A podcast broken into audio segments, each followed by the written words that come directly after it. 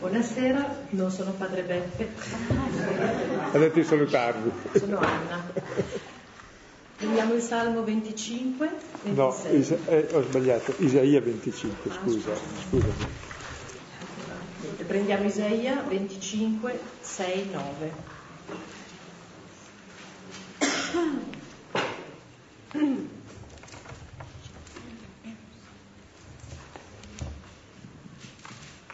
Il Signore degli eserciti preparerà su questo monte un banchetto di grasse vivante per tutti i popoli, un banchetto di vini eccellenti, di cibi succulenti, di vini raffinati. Egli strapperà su questo monte il velo che copriva la faccia di tutti i popoli e la polvere che copriva tutte le genti. Eliminerà la morte per sempre. Il Signore Dio asciugherà le lacrime su ogni volto, farà scomparire da tutto il paese la condizione disonorevole del suo popolo, poiché il Signore ha parlato. E si dirà in quel giorno, ecco il nostro Dio, in lui abbiamo sperato perché ci salvasse. Questi è il Signore in cui abbiamo sperato, rallegriamoci e esultiamo per la sua salvezza. Gloria al Padre, al Figlio e allo Spirito Santo, come era nel principio, ora e sempre, nei secoli dei secoli. Amen. Siamo nella sezione del pane, dei pani, della vita, del banchetto. Abbiamo visto la volta scorsa il banchetto di Erode che termina con l'ultima portata con un, una testa mozzata dove nessuno mangia e oggi vedremo il banchetto che il Signore ha preparato per noi sul monte, un banchetto spettacolare che strapperà il velo che copre la faccia di tutti i popoli, cioè la morte vince la morte, eliminerà la morte per sempre, asciugherà le lacrime su ogni volto cambierà totalmente la nostra condizione e diremo ecco il Signore, davvero. E ecco il Signore vuol dire che il Signore c'è e dove lo incontriamo? Io non l'ho mai visto, ve lo dico. E se lo vedessi mi farei curare probabilmente. Ma lo si vede bene nel modo di vivere, cioè nel modo di mangiare. Il tipo di banchetto, il tipo di vita che conduci è quello che rende visibile il Signore. E questa sera vediamo il banchetto, appunto, che il Signore prepara. E il contesto è i discepoli sono stati mandati in missione, gli apostoli anzi, Erode sente parlare e dice, oddio, sente parlare di Gesù, il Battista è risorto dai morti e ha raccontato la storia del Battista col suo banchetto, lo stile di vita che è quello normale per tutti. Ora vediamo il banchetto che Gesù ha preparato e tra i due banchetti c'è innanzitutto, vedremo capitolo 6, versetto 34 e versetto 33 e seguen- 30 e seguenti, c'è l'invito ad andare nel deserto in barca e il distacco da quel banchetto e poi il nuovo tipo di banchetto. Allora leggeremo insieme dal versetto 30 al versetto 44.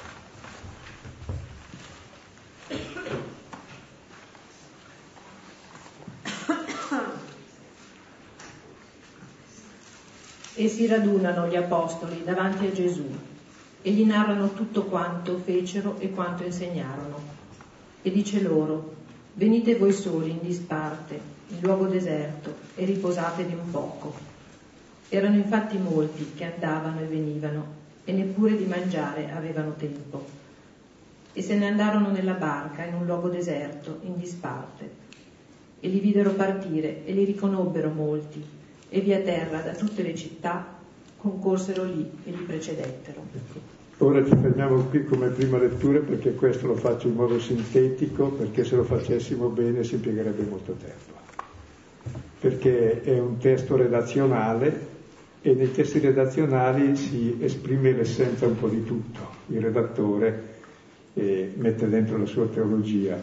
E qui si dice sostanzialmente in questo testo cos'è la Chiesa. E quindi lo accendo solo perché poi eh, di questo parla tutto il resto del Vangelo. Che i discepoli si radunano, gli apostoli, davanti a Gesù e gli narrano quanto hanno fatto e quanto hanno insegnato. Cioè la Chiesa è quel riunirsi attorno a Gesù, la parola riunirsi in greco è sinagogein, la sinagoga, la nuova sinagoga, è l'andare a stare attorno a Gesù confrontando ciò che ho fatto e detto con ciò che lui ha fatto e ha detto. Non so se è chiaro. La Chiesa nasce da questo star con lui. Gli dico quel che ho fatto e detto per vedere se corrisponde a quello che fa e dice lui. È quel che facciamo leggendo il Vangelo. Confrontiamo ciò che lui fa e dice. Chi c'è che vuole entrare? Ah sì, giusto. Confrontiamo ciò che lui fa e dice con ciò che facciamo e diciamo anche noi. E in questo confronto cosa avviene? che sentiamo l'invito Gesù, di Gesù a dire venite in disparte da soli nel deserto per trovare riposo. Riposo è il punto d'arrivo alla terra promessa, cioè venite in disparte da soli con me e troverete il compimento di ogni promessa. Cioè di mano in mano che ci confrontiamo avvertiamo l'invito all'esodo, uscire con lui per la situazione in cui ci troviamo. Per trovare il riposo, perché? Perché c'erano molti che andavano e venivano, non c'era tempo per mangiare. Tante cose da fare, non c'è tempo per vivere. E la vita è stare da soli in disparte con lui e trovare riposo. Che l'uomo è fatto per il riposo, per la terra promessa e per mangiare. Allora vanno in barca in nuovo deserto in disparte. Come vedete questo deserto che questa barca, questo mare, separa il palazzo di Erode, il banchetto di Erode da quello di Gesù. L'altro nel palazzo, questo sarà nel deserto, dove Dio diede la mano al suo popolo libero dalla schiavitù. E la gente che lo vede partire subito riconosce. E cosa fa? Via terra da tutte le città concorsero lì, tutti corrono insieme e li precedettero. A noi sembra strano che uno arrivi prima a piedi che in barca, ma il fatto è che c'è una piccola insenatura del lago che allora hanno attraversato in barca, uno a piedi facendo il giro arriva anche prima se va di corsa, perché la barca è un po' più lenta. Quindi è bellissimo che se noi ci raduniamo attorno a Gesù, ascoltiamo il suo invito all'esodo fuori dal palazzo di Erode, nel nuovo stile di vita, dove si può mangiare e dove il piatto non è quella testa mozzata, ma è veramente un cibo per tutti, ecco, eh, se noi usciamo la gente cosa fa? Ci segue perché dice, eh no, interessa anche a me questa, e ci precede addirittura su quella sponda dove ci sarà il dono del pane. E adesso vediamo il testo sul quale ci fermeremo questa sera, state attenti alla prima lettura già, e poi entreremo. Marco 6, 34-44. E uscito vide molta folla ed ebbe compassione di loro, poiché erano come pecore che non avevano pastore, e cominciò a insegnare loro molto. Ed essendo già l'ora tarda, i suoi discepoli, avvicinatisi a lui, dicevano, Deserto è il luogo, e l'ora è già tarda, rimandali perché andando nei campi e villaggi intorno si comprino di che mangiare. Ed egli, rispondendo, disse loro, voi stessi date loro da mangiare. E gli dicono, andremo a comprare duecento denari di pane e daremo loro da mangiare? E dice loro, quanti pani avete? Andate a vedere. E informati si dicono, cinque e due pesci e ordinò loro di fare sdraiare tutti, a gruppi e gruppi, sull'erba verde, e si adagiarono ad aiuole ed aiuole di cento e di cinquanta. E presi cinque pani e i due pesci, alzati gli occhi al cielo, benedisse e spezzò i pani e li dava ai discepoli, che li porgessero loro, e i due pesci divise tra tutti. E mangiarono tutti, e furono sazi, e levarono dei frammenti un pieno di dodici ceste e anche dai pesci, ed erano quelli che mangiarono i pani, cinquemila uomini. Ecco, prima di entrare in questo testo, una piccola lezione di matematica sia concessa, molto elementare. Qual è la prima operazione che imparano i bambini a scuola? La somma. La seconda? La terza? La quarta? Bene. Con queste parole si descrive tutta la storia dell'uomo. Cosa fa? Prende le cose e assomma i suoi beni, sottraendoli agli altri. Così moltiplica i suoi beni e si divide dagli altri. E nascono tutte le guerre. È la cosa più facile, no? Si parte proprio da quello. Comincia già il bambino ad assommare i suoi beni prendendo e dicendo è mio, quello che è di un altro se gli interessa. Bene, qui eh, se notate non si parla di moltiplicazione dei pani, si parla di divisione. Si comincia dall'operazione più difficile. Ecco. Dividendo si moltiplica. E sottraendo a sé si accumula il vero tesoro. E voi notate che tutto il testo parla di mangiare, mangiare, mangiare, mangiare, mangiare. E nel testo precedente che abbiamo visto le... martedì scorso c'era questo banchetto di Erode dove non si mangiava nulla, abbiamo visto gli ingredienti di questo banchetto, lo stile di vita che porta alla morte, all'uccisione del profeta. In questo banchetto mangiano tutti quello è nel palazzo, questo è nel deserto, sono tutti e due di notte, quello termina in modo nauseabondo e questo senti la fragranza del pane nella notte che si diffonde. E allora entriamo in questo testo e qual è l'espressione che più conoscete da questo testo che abbiamo appena letto? Provate a pensarci. Leggete veloce qual è l'espressione. Eh? Eh? Spezzò il pane. Tutti insieme. Prese il pane, lo spezzò, alzò gli occhi al cielo, benedisse, spezzò e diede. Sono le parole di cui tutto il Vangelo è commento, dell'ultima cena, l'Eucarestia, quando il Signore ha detto prendete e mangiate, questo è il mio corpo dato per voi. Quindi è lo stile di vita di Gesù, la sintesi di tutta la sua vita, espressa nel pane ed è ciò che si celebra nell'Eucarestia. E qui vediamo allora cosa vuol dire mangiare l'Eucarestia. Ecco, allora leggiamo il primo versetto. 34. E uscito vide molta folla ed ebbe compassione di loro, poiché erano come pecore che non avevano pastore, e cominciò a insegnare loro molto. Gesù esce, sta uscendo dalla barca, vede la folla, interessante la barca è simbolo della Chiesa, bisogna uscire dalla Chiesa verso la folla, mica fare della Chiesa un ghetto chiuso e tirare dentro tutti nel recinto, no, no, dobbiamo rompere i recinti e uscire verso la gente. Non ha fatto nessun recinto Gesù per le persone buone. E anche in paradiso nel recinto metterà solo qualche buono Ecco, perché sono soddisfatti di essere loro in paradiso, ma eh, saranno quelli un po' più tristi perché sono lì pochi e loro. Il resto tutti figli di Dio, che sono tutta l'umanità che Dio ama.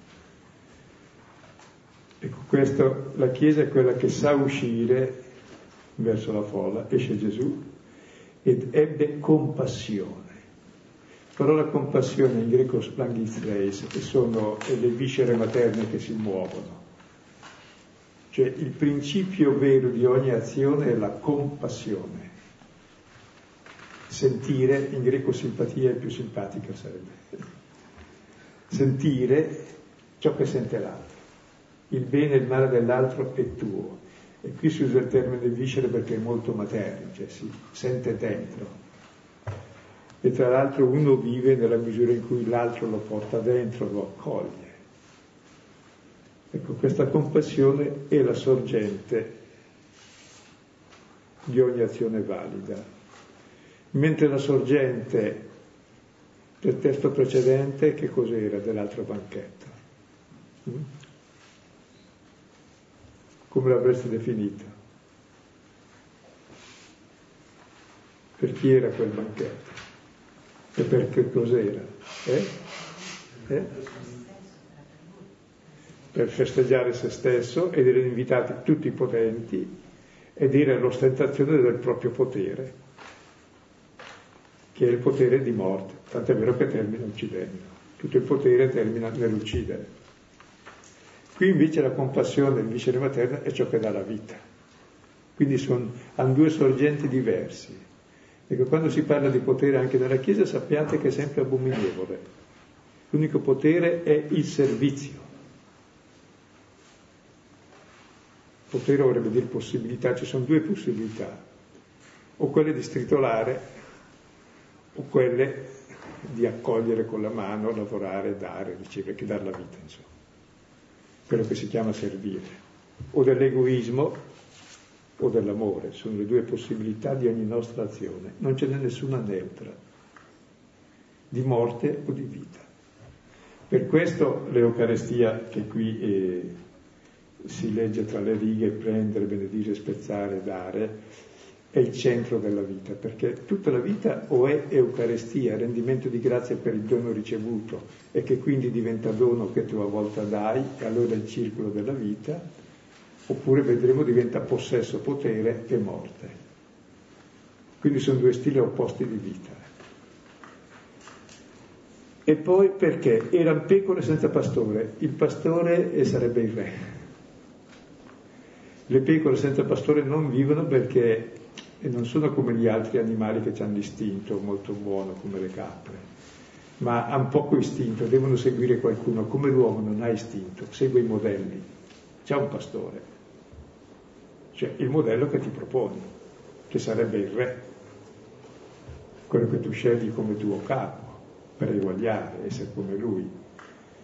Ecco, sono pecore senza pastore che ci muoiono, oppure pastori che portano in perdizione perché ti fanno mangiare solamente la morte, cioè i falsi modelli di Erode in fondo.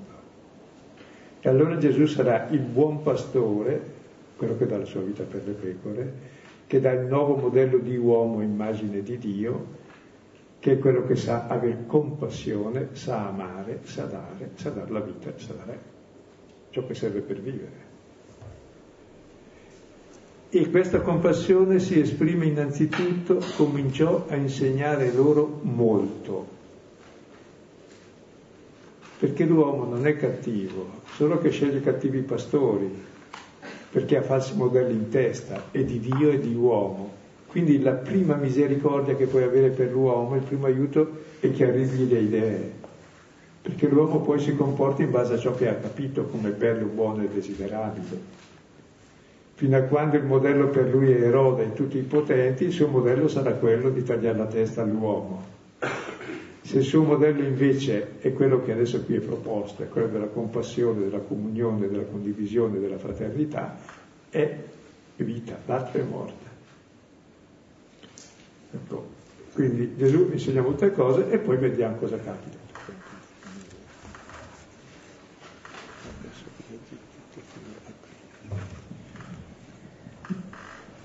35-39. Ed essendo già l'ora tarda, i suoi discepoli, avvicinatisi a lui, dicevano, Deserto è il luogo e l'ora già tarda, rimandali perché andando nei campi e villaggi intorno si comprino di che mangiare. Ed egli rispondendo loro disse, Voi stessi date loro da mangiare. E gli dicono, andremo a comprare 200 denari di pane e daremo loro da mangiare? E dice loro, quanti pani avete? Andate a vedere e informatisi, dicono, cinque e due pesci.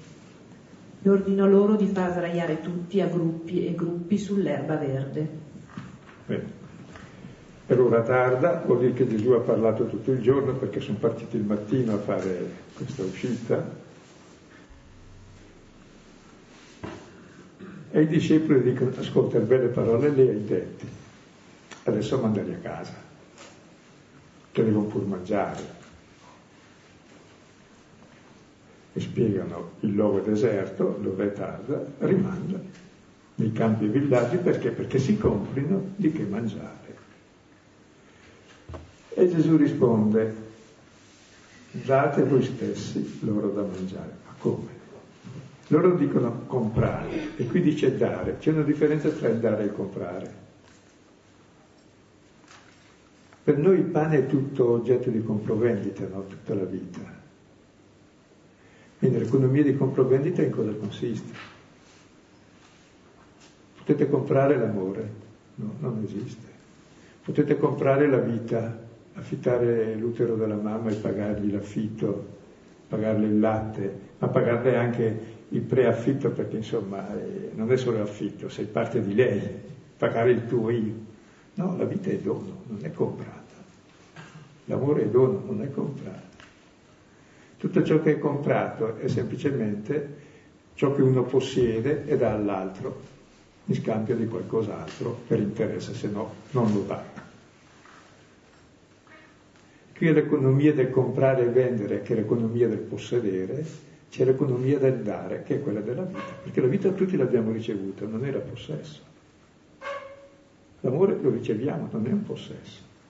Anche la persona che ami non è tuo possesso, se no la distruggi. Si distrugge il rapporto, è dono, e viceversa. Capite? Sono due stili opposti di vita. Date voi stessi loro da mangiare. E loro avevano già fatto i conti. Andremo a comprare 200 danari di pane, 200 danari è il salario di 300 sarebbe di un anno, quindi 200 danari è già una buona cifra. E per dar loro da mangiare, con 200 danari daremo un panino a testa. Abbiamo già fatto anche il conto. E sono ancora nella logica che bisogna comprare. E Gesù dice, no, non occorre comprare. Voi avete questo pane. Quanti pani avete? Andate a vedere. Non c'è nulla da comprare. C'è già. C'è un pane che tutti abbiamo e se lo diamo cresce, se non lo diamo muore. Che sarà questo pane? Eh? È l'amore. È la vita stessa, che in quanto la dai cresce, in quanto lo trattieni prova a trattenere il fiato, muori. Il fiato è vita. Cioè è un'altra concezione di vita. Mentre l'egoismo ha ciò che possiede e che sottrae agli altri e che diventa il senso della sua vita, quindi lui diventa la cosa posseduta, quindi è già morto anche lui e produce morte agli altri e opera ingiustizie e ciò che ha lo divide dagli altri, invece c'è qualcosa che tu non possiedi. Eppure ce l'ho come dono e dandolo lo realizzo è la nostra capacità di amare, la nostra immagine di Dio, è la vita stessa. L'altra economia di morte è questa di vita. Andate a vedere, ce l'avete, tutti ce l'hanno. E si informano e dicono cinque e due pesci, probabilmente la loro scorta, perché si erano portati per il picnic cinque panni grossi per dodici e due pesci magari robusti, e c'era almeno la merenda. Va bene. E ordinò, perché dà un ordine? Perché loro eh, non avrebbero obbedito. Ordinò loro di farli sdraiare e in genere si mangiava seduti. Sdraiati è il pasto solenne. A gruppi e gruppetti sull'erba verde.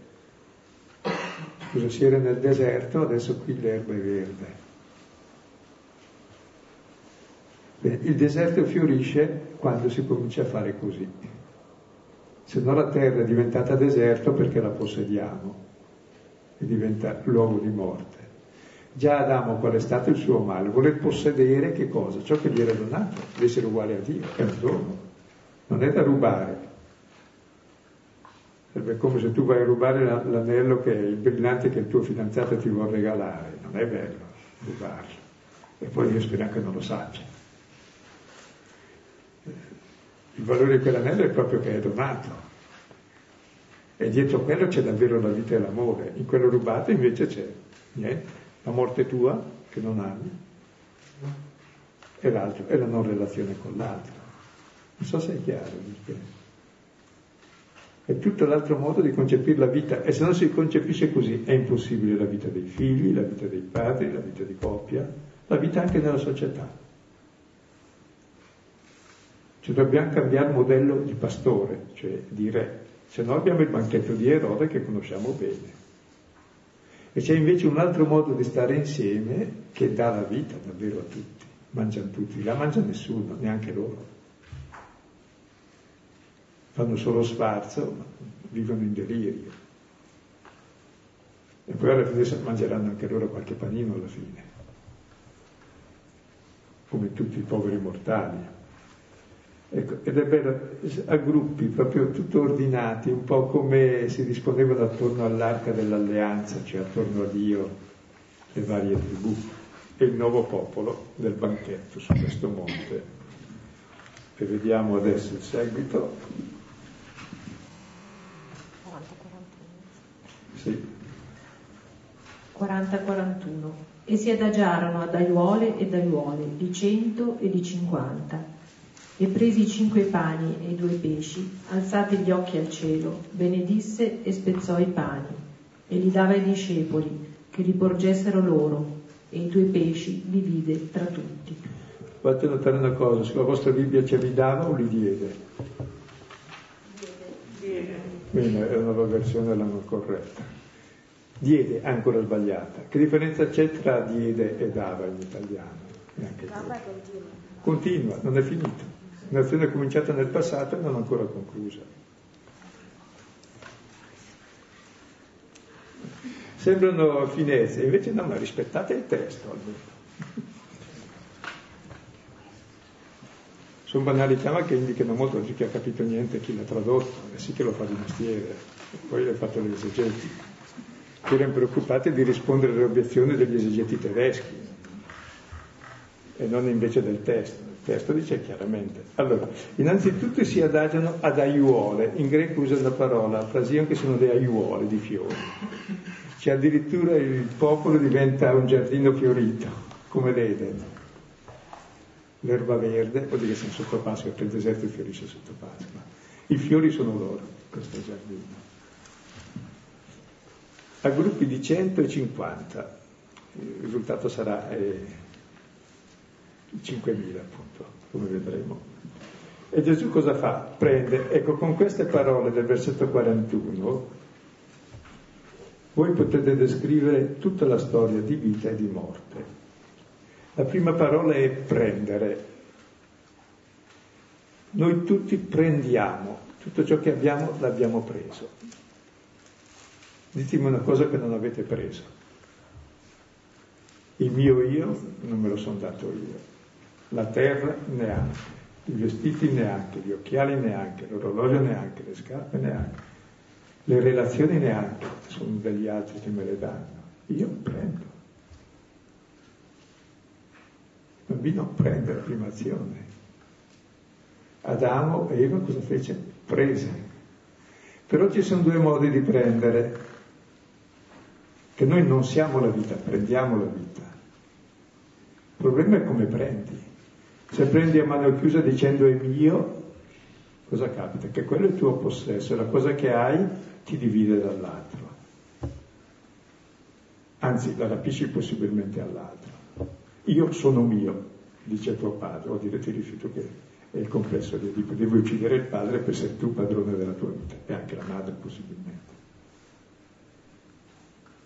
È il male originario questo, di non accettare di essere figli quindi lo prendo non in possesso, che differenza c'è tra prendere in possesso e prendere come dono? Che differenza c'è se rubi l'anello che ti voleva regalare il tuo fidanzato o se lo ricevi come dono? Che differenza c'è? Una piccola differenza, vero? C'è. Che l'anello rubato è, cioè, è il prezzo di quell'anello rubato che non ha nessun significato se non che devi nasconderlo perché è rubato. E non ha nessuna relazione e tu ti reifichi in quello. Se invece è donato, ciò che è dono, c'è dentro tutto l'amore dell'altro, c'è la vita dell'altro lì. Così anche nel pane che si mangia in casa insieme, che adesso non si mangia più insieme, davvero in quel pane c'è tutta la vita dei genitori, il loro sudore, tutta. Nel pane c'è l'aria, l'acqua, la terra, il fuoco, il lavoro, la fatica, il desiderio, la professione e la relazione, e l'ingiustizia e la giustizia, e soprattutto la vita che circola tra tutti. Se si mangia ognuno da solo come il cane alla ciotola ringhiando all'altro, è un modo del banchetto di Erode, dove il più forte ringhia tutti e ammazza, ma nessuno mangia in quel banchetto. Quindi prende e cosa fa? La seconda parola. Ah, scusate, cinque panni e due pesci sembra po- poca cosa, e la somma di cinque e due quanto fa? Sette vi richiama qualcosa? Compimento della creazione. In quel poco che c'è sei donato, c'è già tutto l'universo. C'è Dio, c'è la vita. Scusate, poi sono altri significati, ma ecco, prende i cinque pani e due pesci e cosa fa? Non è dice sono miei, adesso vado via col bottino, scaffo. E adesso correva a fare gli apostoli, mandali via che noi abbiamo qui il nostro spuntino da mangiare. L'ora è tarda e loro si arrangino. E invece non andate a vedere che ci avete invece proprio voi, date voi da mangiare, ce l'avete. Alza gli occhi al cielo, cioè guarda il Padre, guarda il volto di chi dà. Quindi questo vuol dire essere figli e rende grazie, benedisse, dire bene, o rendere grazie anche, che è la prima parola che si insegna al bambino.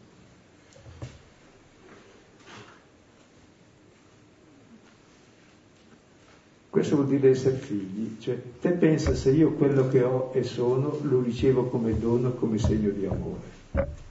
Allora sono una grazia anch'io, se no è una disgrazia per me esistere. Cosa sono? Vengo dal nulla. Il mio identità in cosa consisterà? Nella cosa che riesco, a, che riesco a rapire agli altri, negli affetti che capisco di qua e di là, e nei soldi, perché con quelli poi ottieni anche gli affetti, poi con quelli ottieni il potere, bravo è la devastazione della tua umanità e degli altri. Mentre invece se prendo me stesso dicendo grazie, come sono contento di esistere, avete mai pensato che è la cosa più bella è esistere?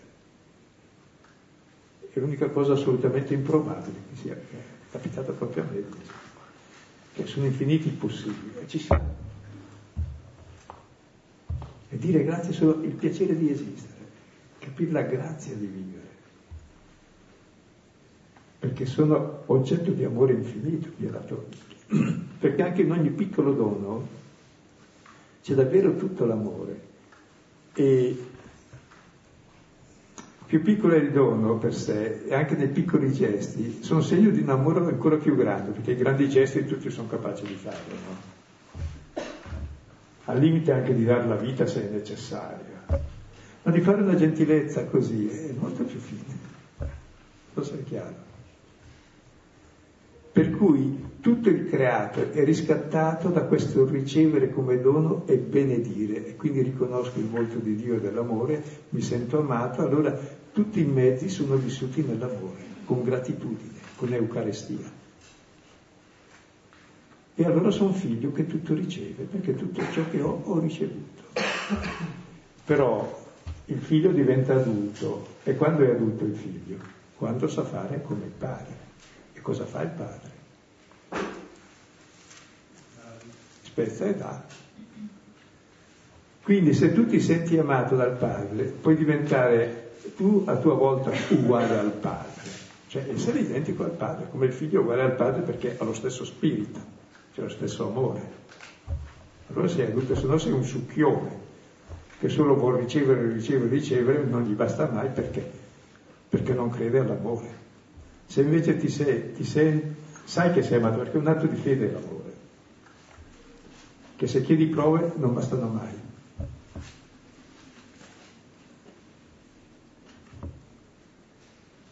Se sai di essere amato, ti ami e sai amare. E qui è il circolo della vita. E dava e continua a dare e i discepoli sono quelli che offrono a tutti, che vuol dire che in fondo Ciò che noi offriamo è esattamente quel pane che è Gesù, che è il figlio, cioè che è l'amore, che è Dio stesso. Perché in ogni gesto d'amore realmente c'è Dio e tutto è divinizzato, anche il gesto minimo non va più perso, è già vita eterna ora. Capite il senso dell'Eucaristia quanto è grande? Per questo bisogna far sempre Eucaristia su ogni cosa, dice Paolo. E per capire che lo possiamo fare su ogni cosa, noi su cosa facciamo l'Eucaristia ogni volta che la facciamo, l'oggetto specifico? Di cosa ringraziamo Dio? Eh? Annunciamo la tua? Gli rendiamo grazie perché l'abbiamo ammazzato, cioè il massimo male, noi l'abbiamo già fatto. Anche quello è diventato il massimo bene, ha dato la vita per noi.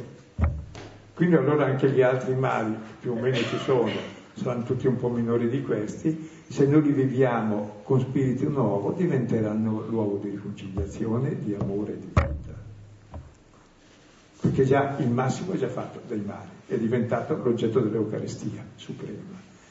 E negli altri vivremo nella quotidianità, nei nostri conflitti che sono inevitabili, nei nostri limiti, nei nostri egoismi. Vivremo giorno dopo giorno questo saper prendere, alzare gli occhi, benedire, spezzare, condividere e dare ciò che abbiamo e siamo. Allora questa è la relazione davvero di amore che dà vita. Così può esistere la coppia, può esistere la famiglia, può esistere la società e può esistere la persona, se no non esiste. È un buco vuoto, è un sacco senza fondo perché gli manca il fondo. E per quanto poi possa mettere dentro non basta mai, perché il nostro fondo è infinito, è Dio stesso. e i due pesci divisi tra tutti, non mette a parte. Tra l'altro il pesce è simbolo di Cristo, non solo per l'acrostico greco che è venuto dopo, Gesù Cristo, figlio di Dio, Salvatore, Noixis, Gesù Christos, Theui Ios soter in greco, ma anche perché il pesce è un animale che in acqua vive, e noi in acqua cosa facciamo? Moriamo. Lui vive anche nella morte, perché l'amore è più forte della morte. E quando viene a terra il pesce cosa fa? Muore. E morendo cosa fa? Si fa cibo, dà la vita a noi. Per questo lui è vita e morte, può vivere anche nella morte, quindi non muore nella morte. E ci assimila veramente. Cioè il cibo che mangiamo, è vero che l'uomo diventa ciò che mangia, è lui che ci assimila se mangiamo di questo cibo. Meglio che ciò che mangia è come mangi, perché potresti mangiare 500 ostie al giorno, ma... o come quello che avevo già raccontato, che celebrando all'aperto c'è l'ostia consacrata, che vora e la mucca la mangia, che fa la comunione, come i cristiani. E avevo anche raccontato che raccontando queste nelle isole Vijagos, che sono nell'Atlantico, lì davanti alla Guinea-Bissau, e subito mi hanno interrotto dicendo è vero il gatto delle suore mentre celebravamo qui è volata via l'ostia perché c'è il vento atlantico il gatto l'ha mangiata. E allora ci siamo posti il problema e sacrestano ha mangiato il gatto così ha risolto il problema per quindi non è una cosa strana. Ecco, è accaduto davvero e, e, accade davvero che mediamente noi cristiani facciamo l'Eucaristia come quel gatto, senza sapere quel che mangiamo. E tutto il Vangelo è scritto per spiegare questo corpo dato per noi, che non è un panino grande, è un piccolo segno perché più è piccolo, più è grande il significato. Se fosse un pane grande dico mi sazia perché è un pane, no? Quello non mi sazia, mi sazia lo spirito che c'è lì dentro, che è uno che dà la vita per me così vince la morte. Ed è quello che mi permette di vivere allora tutta la mia vita vincendo la morte quotidiana che è l'egoismo. E che mi guarisce in tutte le relazioni, giorno dopo giorno, e mi assimila a sé. Chi mangia di me vivrà di me. E va masticato. E, perché, e il Vangelo è tutta spiegazione dell'Eucarestia ed è nato attorno all'Eucarestia per spiegare cos'è questo corpo dato per noi. E il protagonista del Vangelo è il corpo di Gesù, che diventa dono. E noi siamo corpo, come viviamo il nostro corpo. E in tutte le nostre relazioni, che sono tutte concrete, materiali, viviamo del possesso del dono.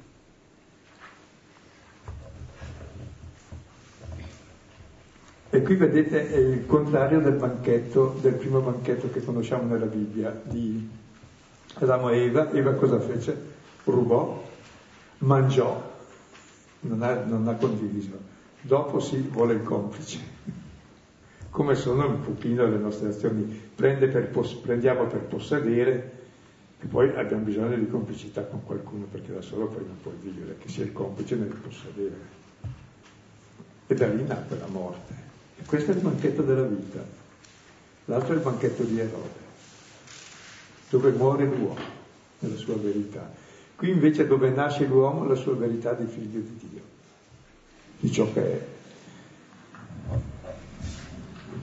Sono un po' come dei compromessi invece con dono, quello che dicevi, è un po' un compromesso, potrebbe essere quello di Eva, cioè anche nella nostra relazione che dà eh, un compromesso invece una relazione di, di proprio di un dono, di un compromesso, un voler stare insieme a compromesso.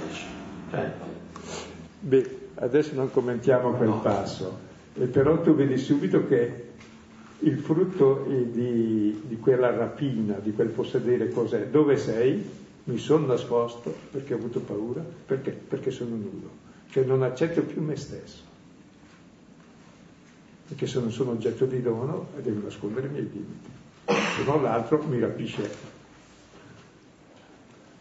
E il limite maschio e femmina diventa luogo di dominio di prepotenza subito.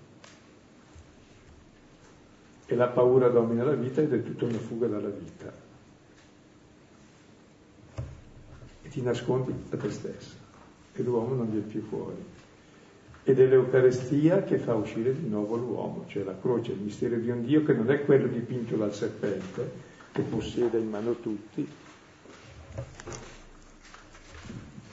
ma Dio è quello che si mette nelle mani di tutti. Prendete e mangiate, questo è il mio corpo dato per voi.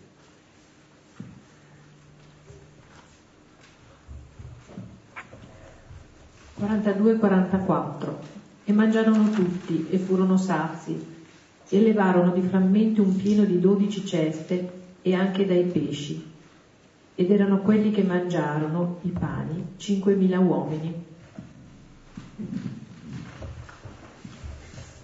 Ecco, qui mangiarono tutti, là mangiò nessuno in quel banchetto. E furono sazi, e là quel banchetto cosa c'era il risultato finale? La nausea di vedere questa ultima portata della verità. E cosa c'è ancora? Levarono di frammenti un pieno, la pienezza ancora, di dodici ceste. Dodici sono i mesi dell'anno, dodici le tribù, cioè di questo pane ne avanza sempre per tutti e per sempre. E più ne dai, più ne avanzi.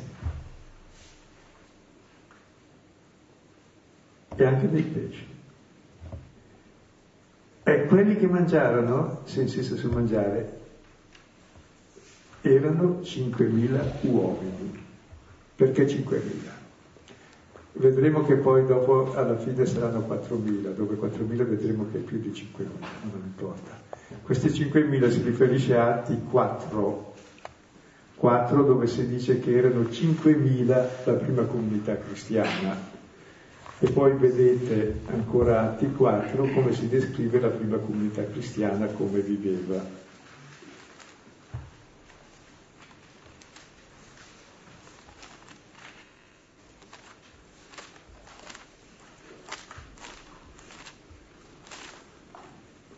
Ecco, Atti 4, 32 si dice che la moltitudine dei credenti all'inizio del capitolo si dice che erano 5.000, 4, e poi al 32 si dice la moltitudine di coloro che erano venuti alla fede aveva un cuore solo e un'anima sola. Nessuno diceva sua proprietà quello che gli apparteneva, ogni cosa era comune. con grande forza rendevano testimonianza della risurrezione. Cioè questo stile di vita testimonia la risurrezione. Sappiamo che siamo passati dalla morte alla vita perché amiamo i fratelli. E godevano grande simpatia del popolo e nessuno tra loro era bisognoso, perché quanti possedevano campi o case li vendevano, portavano l'importo di ciò che era stato venduto, le deponevano ai piedi degli apostoli e veniva dato a ciascuno secondo il bisogno. Ecco, e poi questo quadro viene ripreso ancora. Al capitolo, veniva già prima il capitolo secondo,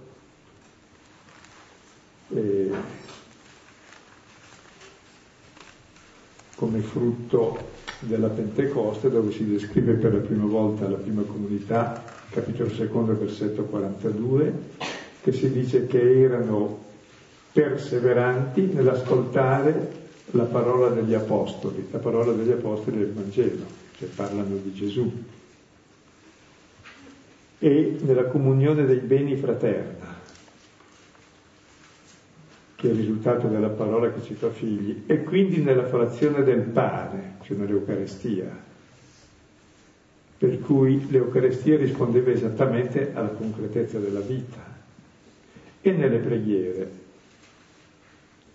E poi si dice tutti coloro che erano diventati credenti stavano insieme, tenevano ogni cosa comune, chi aveva proprietà sostanza le vendeva, ne faceva parte per tutti, secondo il bisogno di ciascuno Tenete presente che in Israele non si poteva vendere la terra, perché la terra è il dono di Dio, la possibilità di vivere.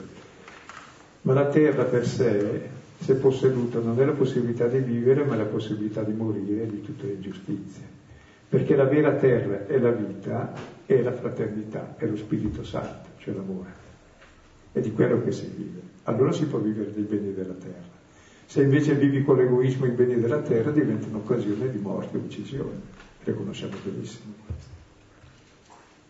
Che può fallire tutto il mondo perché li usiamo per possesso di pochi. Tra l'altro avevo già detto l'anno scorso l'analisi dei beni del mondo interessante, che c'era uno che possiede il 24%, si va a regina d'Inghilterra, come farà a possederli tutti? Adesso non ho qui i dati precisi, ma E poi continua. E, e tra l'altro vendendo la terra si sono salvati perché chi aveva la terra è rimasto negli anni 70 a Gerusalemme o in Palestina sono stati uccisi. Quelli che non avevano la terra sono andati via tranquilli e avevano i soldi per vivere, perché i soldi erano in comunione che li butti via e ogni giorno frequentavano insieme il Tempio, spezzavano il pane in casa, quindi nel Tempio per la preghiera con gli altri e in casa l'Eucarestia. Va bene.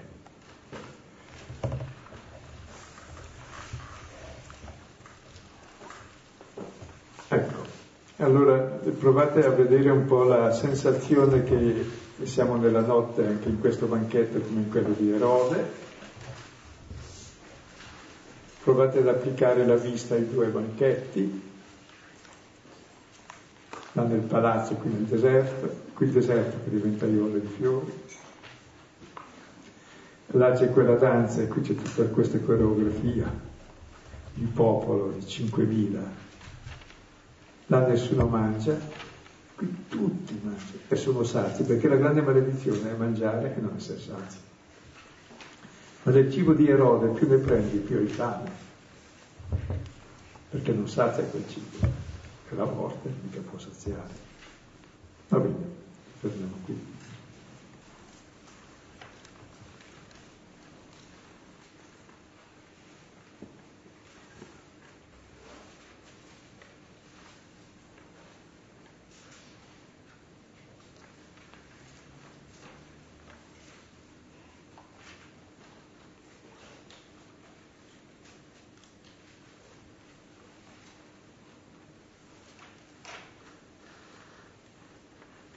Sentiamo cosa vi ha suggerito questo testo, che certamente sono le parole più note di tutta la Bibbia, prendere, benedire, spezzare e dare e mangiare.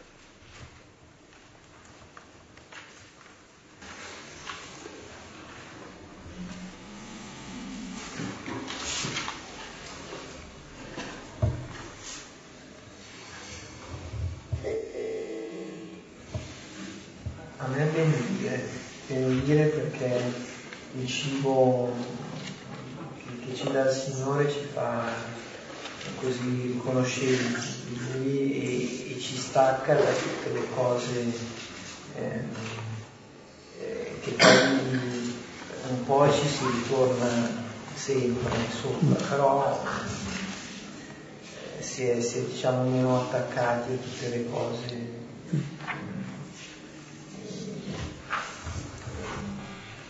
Quindi essere grati. Avete mai pensato qual è la prima cosa di essere grati? La prima in assoluto. Eh? Ti ringrazio di essere creato. Cioè, era una preghiera che mi insegnava da bambino, ma beh, ti ringrazio, ma che bello che esisto, è la cosa più bella. Se mi toglie questo dono non c'è più niente. Il primo dono che Dio mi fa sono io. Il secondo, tutto il mondo, il terzo, se stesso. Poi tutti gli altri. Cioè, è bellissimo. Allora, se tu non percepisci te come dono, non puoi vivere. Ti vivi come debito e allora la paghi cara tutta la vita. È proprio la, la guarigione fondamentale della nostra esistenza percepirsi come dono. È una grazia, non una disgrazia a vivere.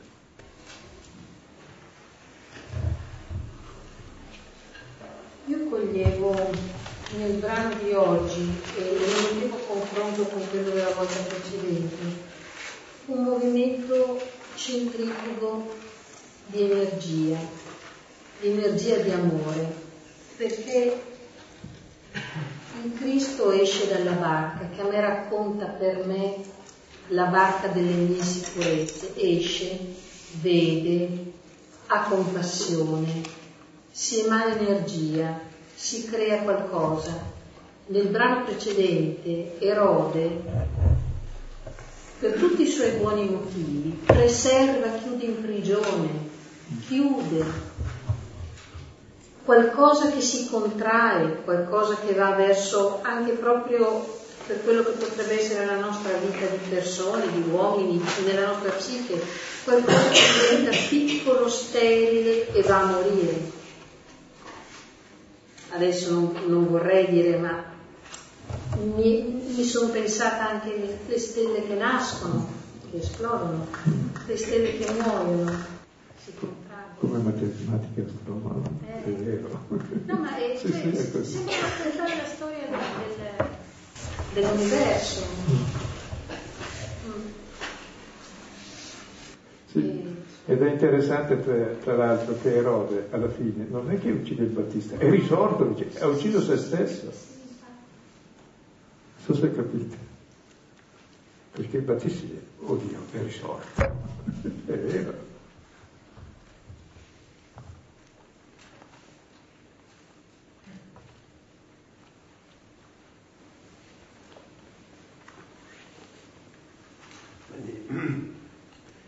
Colpiva quello che dicevi prima Silvano all'inizio, eh, quando Gesù li porta in disparte così, quello stare con, con Gesù per eh, poter raccontare a lui un po' la propria vita, eh, cioè come si è e, e vedere lui, ehm, cioè, eh, vedere lui come si comporta, cioè vedere da lì un po' la situazione della, della propria vita, questo stare insieme mi colpisce. E poi quello che dicevi anche riguardo a um, quando Gesù gli dice, um, gli dà un ordine di, di portare, al, um, di portare i, questi pani e i pesci che avevano. Eh, perché mi sembra che già in un altro eh, brano del Vangelo Gesù quando dice questo è il mio comandamento, eh, questo vi comando, cioè nel senso che vedo che tante volte cioè, non, non, è una cosa che magari viene subito, eh, c'è una persona che ti vuole bene, non so, io esempio ho due figli, eh, certe volte, beh, non è che viene naturale, però magari cerchi di, di, di, di insegnargli qualcosa, anche se non è facile. eh, così e penso che Dio abbia pazienza lo stesso con noi. Cioè, magari ci vuole bene, ci vuole, questa è la cosa più importante, credo che, che quando tu sottolineavi questa cosa qua, che loro, probabilmente non so se loro l'avrebbero fatto, ecco. Anche i bambini, cos'è di cui hanno bisogno? Mica delle cose che li compri, quello è per il tuo senso di colpa, hanno bisogno di te, della tua presenza.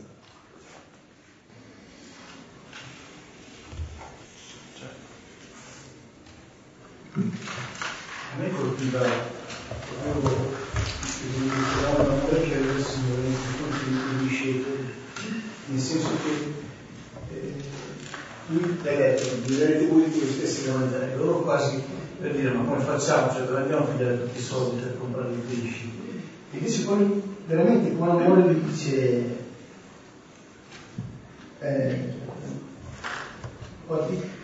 cioè veramente con tanto amore come se ti dicesse ma fidatevi una volta tanto di me, cioè, ancora non mi conoscete, mi sembra, ehm, mi sembra di vedere un attimo il Vangelo delle nostre carne, quando eh, Gesù dice alla Madonna che ho da fare con la donna. Eh, ancora una volta con tanto amore dice ma ancora non mi conoscete, non sapete che io posso fare tutto. Io vedo proprio questa pazienza di amore nei confronti dei suoi discepoli. Il problema però dopo, siccome il Vangelo è già scritto per quelli che vengono dopo, non per Gesù, ma per noi, ecco, se noi abbiamo capito questo, che noi possiamo fare questo, anche adesso al mondo possiamo vivere tutti bene se viviamo così. Non mancano i beni, ci sono già, e distribuirli. E distribuirli non è semplicemente che poi tutti abbiamo da mangiare, ma distribuendoli abbiamo da mangiare quel cibo che è vita eterna, cioè c'è l'amore dell'altro. Non so se mi spiego. Che è il vero valore del pane. Sazia perché c'è dietro l'amore, se no lo rifiuti. Perché c'è dei cani che vanno a rubarlo.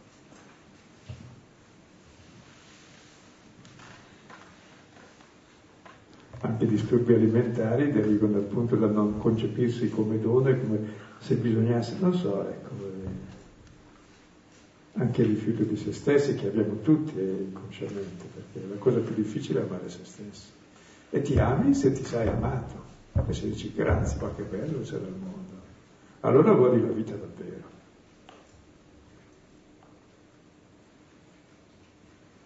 Sì, ma ho fatto qualche piccolo, qualche piccolo salto, ho ammazzato in croce, vabbè dai, grazie lo stesso, ha dato la vita per me. Cioè per dire, se posso dire grazie del massimo male, posso dire poi grazie anche del resto. E la croce è proprio il segno massimo di un amore che dice guarda che l'amore vince davvero la morte, perché per morire moriamo tutti. Eppure siamo già risorti se mangiamo questo pane come i discepoli testimoniano la risurrezione proprio nella loro vita perché vivono così. E anche chi vive così nella serenità, nell'amore, nella condivisione dice ma che bella la vita, qui è la vittoria della vita. E anche il Battista, se guardate bene, è il primo che è risorto, è il primo che ha dato la vita. È l'uomo vero, con lui è nato l'uomo vero il testimone della verità.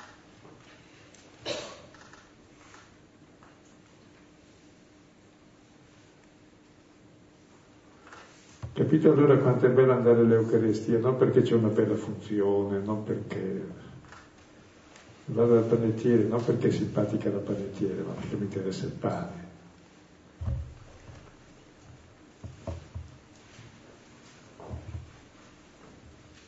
Andiamo per fare questa memoria, poi viviamo delle memorie che mettiamo dentro. E fare memoria di questo amore infinito per tutti e per me e fare Eucaristia su di me, il primo dono che mi fa, ti ringrazio ogni mattina quando ti svegli di esistere, di essere io.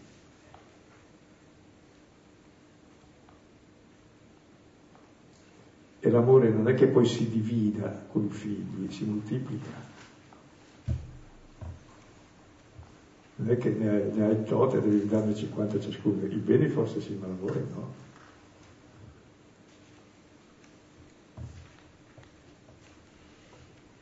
E se non un po' mascalzone, ma lo ami un po' di più perché ne ha più bisogno, oltretutto. Poi magari sarà più simpatico, no? Esatto. Però è tutto a modino imbastito, poi dopo devi mandare dallo psicologo da grande. Scusa.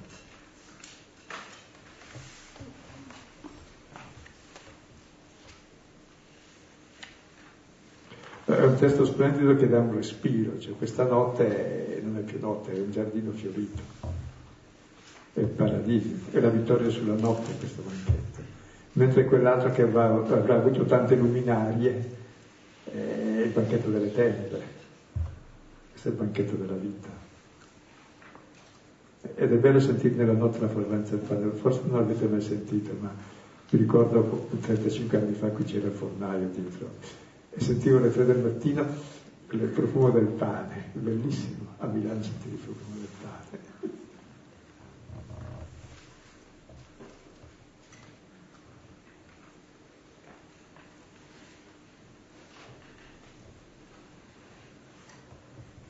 E poi tenete presente che nel pane, nella nostra cultura, davvero c'è tutto, ma realmente. C'è l'aria perché senza aria non cresce, c'è il sole perché senza sole e luce non cresce, c'è la terra perché se no non cresce, acqua, aria, terra, fuoco, c'è tutto. E poi c'è tutto il lavoro, c'è tutta la natura e la cultura, perché non ha preso le spighe, pane. E c'è tutte le relazioni, la giustizia, l'ingiustizia.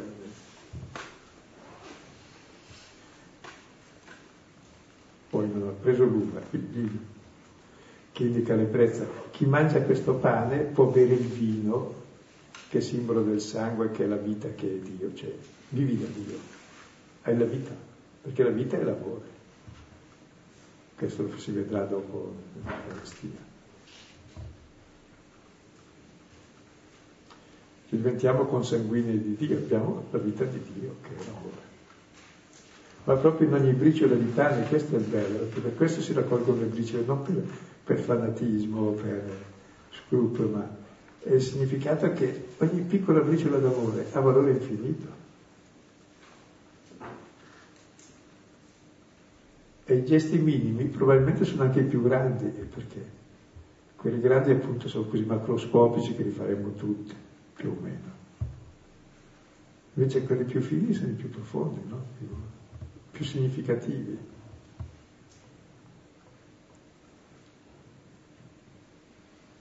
E poi è bello questo tramutarsi delle persone in fiori e del deserto in, verde, in erba verde. Come Giovanni che battezza nel deserto, no? C'è l'acqua, c'è l'acqua. C'è l'acqua, sì. E qui c'è il prato, il giardino. E poi questo, è bello questo senso di sazietà, secondo me è dato dall'amore proprio, no? perché l'amore ti sazia e voglia di condividerlo, se tu sai di essere amato, cioè non, non ti va di tenerlo per te, ed è una sazietà che non dà nausea. No. Mentre nell'altro banchetto era questa voglia di potere, il potere non sazia perché ne vuoi sempre di più, cioè non, non riesci a saziarti. Mentre l'amore, quando sai di averlo, hai voglia di condividerlo. Sì, e cresce. E cresce, sì. E cresce la capacità d'amare e quindi è una sazietà mai sazia, stranamente, perché il desiderio più è saziato, più aumenta il desiderio buono.